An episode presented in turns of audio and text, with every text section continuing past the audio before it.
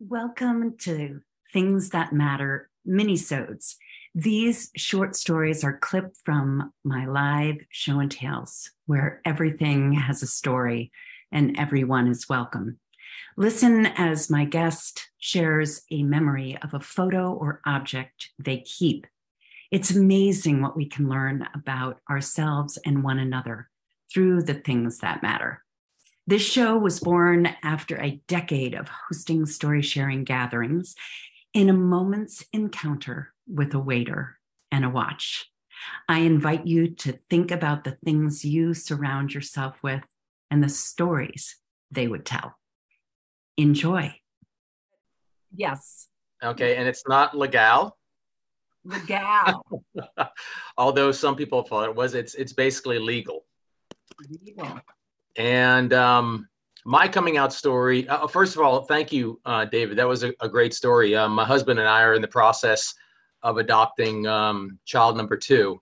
So we're bringing a couple, second kid into the household here soon. and I'm finding this out today for the first. Yeah, yeah, yeah. But I'll tell you more about it another time. Maybe on, on a um, an adoption episode. How about that? All right. Yes. Anyways, um, this um, represents my coming out story.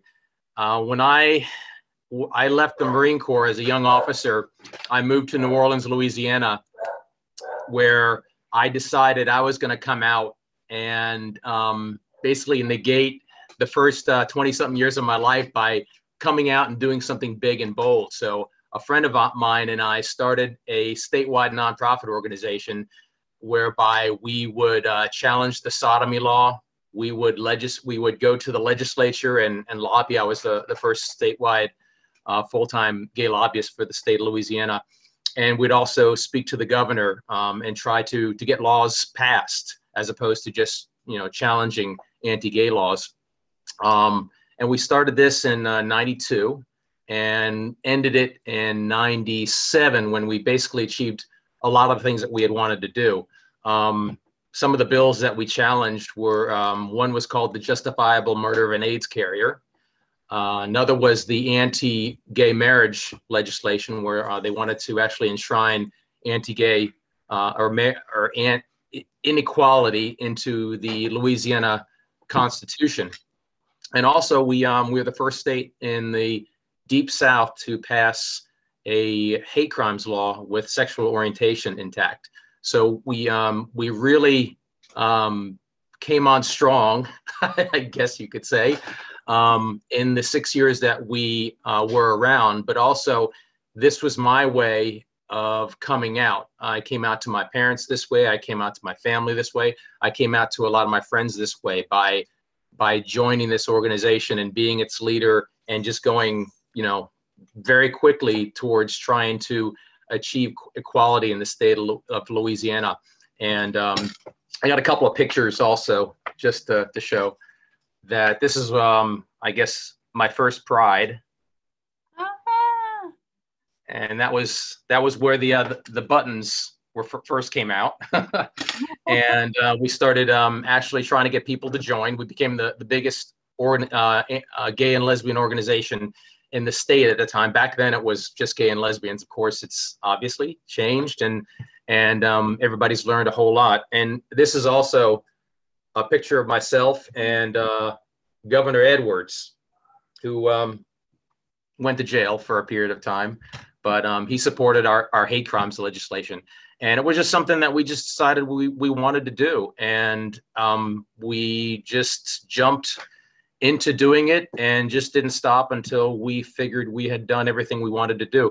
But um, I was going to talk about something else, but I realized by your having this that that this was my coming out story. I never really looked at it this way, but this was the way that I actually um, came out to myself and to this to my family and friends in the state of Louisiana on a grand scale.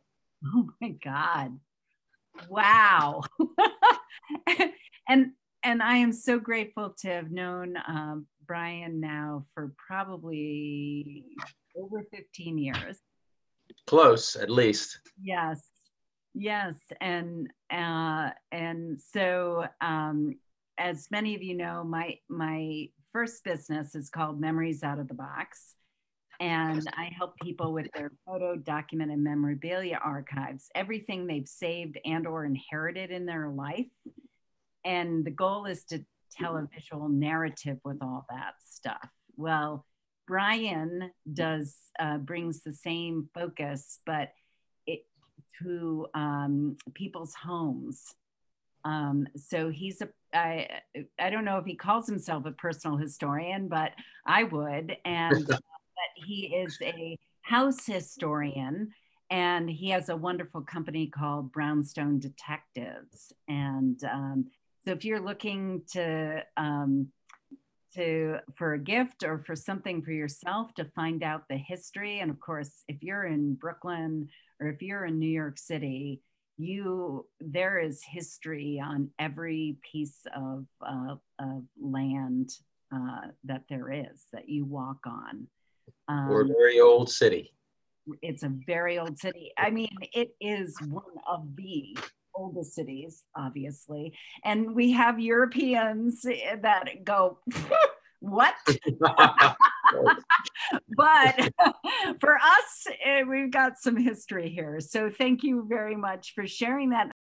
I hope you enjoyed this mini-sode. Did you learn more about my guest's life? Did you think about your own? What photo or object would share a piece of your personal history? Your life story.